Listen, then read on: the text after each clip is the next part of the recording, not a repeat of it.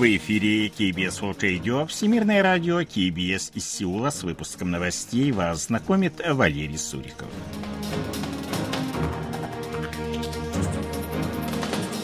А основные темы этого выпуска президент Республики Корея прибыл с визитом в Швейцарию. Министр обороны США посетит в ближайшее время Сеул. Южнокорейский истребитель KF-21 преодолел скорость звука.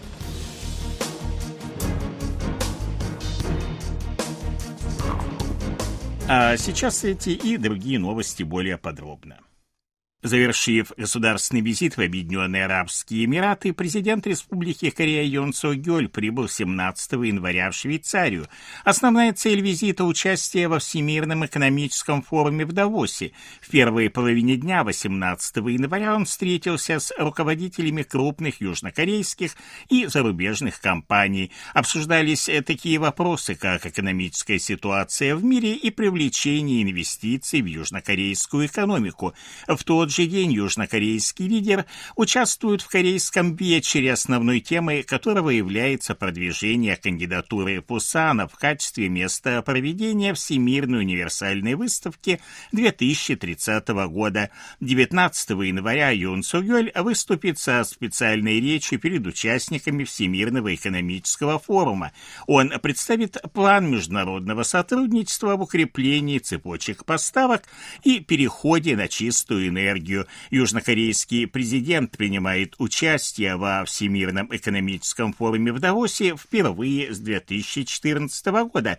Вечером 19 января Юн Со Гёль посетит швейцарский федеральный технологический институт в Цюрихе, где встретится с учеными. Решение о сроках отмены масочного режима в помещениях будет принято 20 января, поскольку пик зимней волны COVID-19 миновал, а эпидемическая ситуация стабилизируется. Об этом сообщил министр административного управления и безопасности Ли Санмин. Он отметил, что на прошлой неделе среднесуточное количество новых случаев инфекции составило 42 938, и тенденция к снижению данного показателя продолжается продолжается третью неделю подряд. Численность тяжелобольных пациентов составляла на прошлой неделе в среднем 439 человек, что является самым низким показателем за последние пять недель. В настоящее время созданы условия для отмены масочного режима в помещениях. Органы здравоохранения успешно справляются с эпидемической ситуацией, количество новых случаев инфекции стабильно снижается, а количество тяжелобольных пациентов пациентов и коэффициент смертности сохраняются на стабильном уровне. Кроме того, более 50% пожилых жителей страны вакцинированы бустерными дозами противовирусных препаратов. 17 января в стране зарегистрированы 36 908 новых случаев COVID-19. Это минимальный показатель с 19 октября. Два тела, предположительно принадлежащие южнокорейским гражданам, которые стали жертвами авиакатастрофы в Непале, доставлены 17 января вертолетом в столицу страны Катманду. Известно, что погибли 40-летний мужчина по фамилии Ю и его сын-подросток.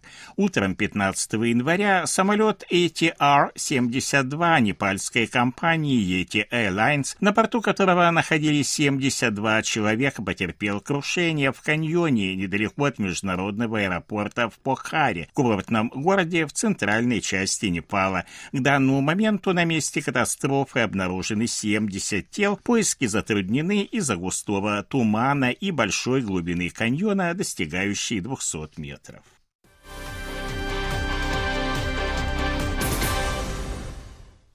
В ближайшие несколько недель состоится визит министра обороны США Ллойда Остина в Республику Корея и на Филиппины. Об этом сообщил 17 января на брифинге представитель Пентагона Патрик Райдер. Глава военного ведомства США встретится со своими коллегами и представителями правительств обеих стран. Он подтвердит приверженность Вашингтона сотрудничеству со странами-союзниками в целях защиты Индо-Тихоокеанского региона. Ранее в южнокорейском Минобороны сообщили, что Сеул и Вашингтон обсуждают возможность визита министра иностранных дел США. Точные даты визита Остина неизвестны, но не исключено, что он прибудет в Сеул в конце января. Япония должна проявить искреннее стремление в поисках путей разрешения спорных проблем в отношениях с Республикой Корея, включая проблему жертв принудительной трудовой мобилизации во время протектората Японии над Кореей. Об этом заявил замминистра иностранных дел Республики Корея Чо Хён Дон, выступая 17 января на заседании парламентского комитета по вопросам воссоединения внешней политики и торговли. По его словам, словам, Республика Корея ведет переговоры с японской стороной, ожидая от нее реальных шагов. 16 января представители двух стран обсудили в Токио проблему жертв принудительной трудовой мобилизации, однако они лишь подтвердили наличие противоречий. В этом году Сеул сделает все возможное для возобновления диалога с Пхеньяном и реализации смелой инициативы президента Юн Цо Гёля. Она предусматривает оказание Северу экономической помощи в обмен на отказ от ядерного оружия. Об этом заявил замминистра по делам воссоединения Республики Корея Ким Ги Ун, выступая 17 января на заседании парламентского комитета по делам воссоединения внешней политики и торговли. Отвечая на вопрос депутата от оппозиционной демократической партии Тубуро Пак Пёнсока о проведении Севером седьмого ядерного испытания, Ким Геун не исключил такой возможности.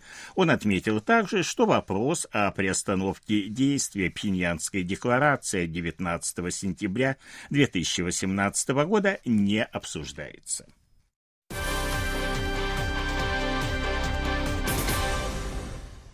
Южнокорейский сверхзвуковой истребитель KF-21 Пураме успешно совершил первый полет со сверхзвуковой скоростью. Как сообщили в Корейском агентстве оборонного развития, 17 января он поднялся с авиабазы в городе Сачони, провинции Кёнсан-Намдо, и находился в воздухе 56 минут. Самолет достиг скорости одного маха, это 1224 км в час, на высоте 12 тысяч тысяч метров.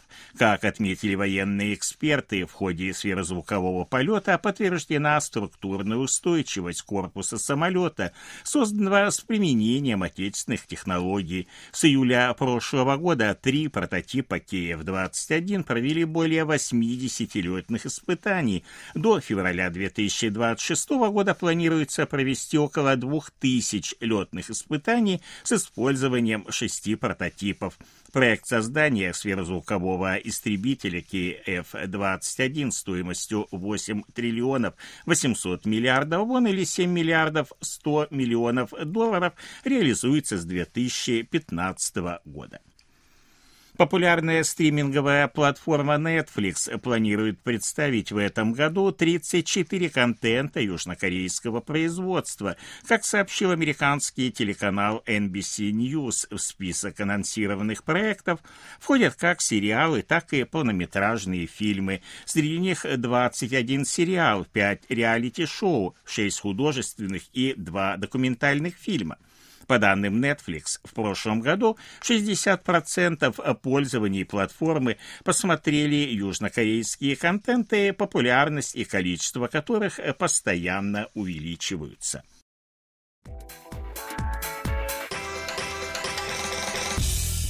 О ситуации на бирже, валютном курсе и погоде. Главный индекс корейской биржи Коспи составил э, по итогам торгов в среду 2368,32 пункта. Индекс биржи высокотехнологичных компаний Косдак 711,75 пункта.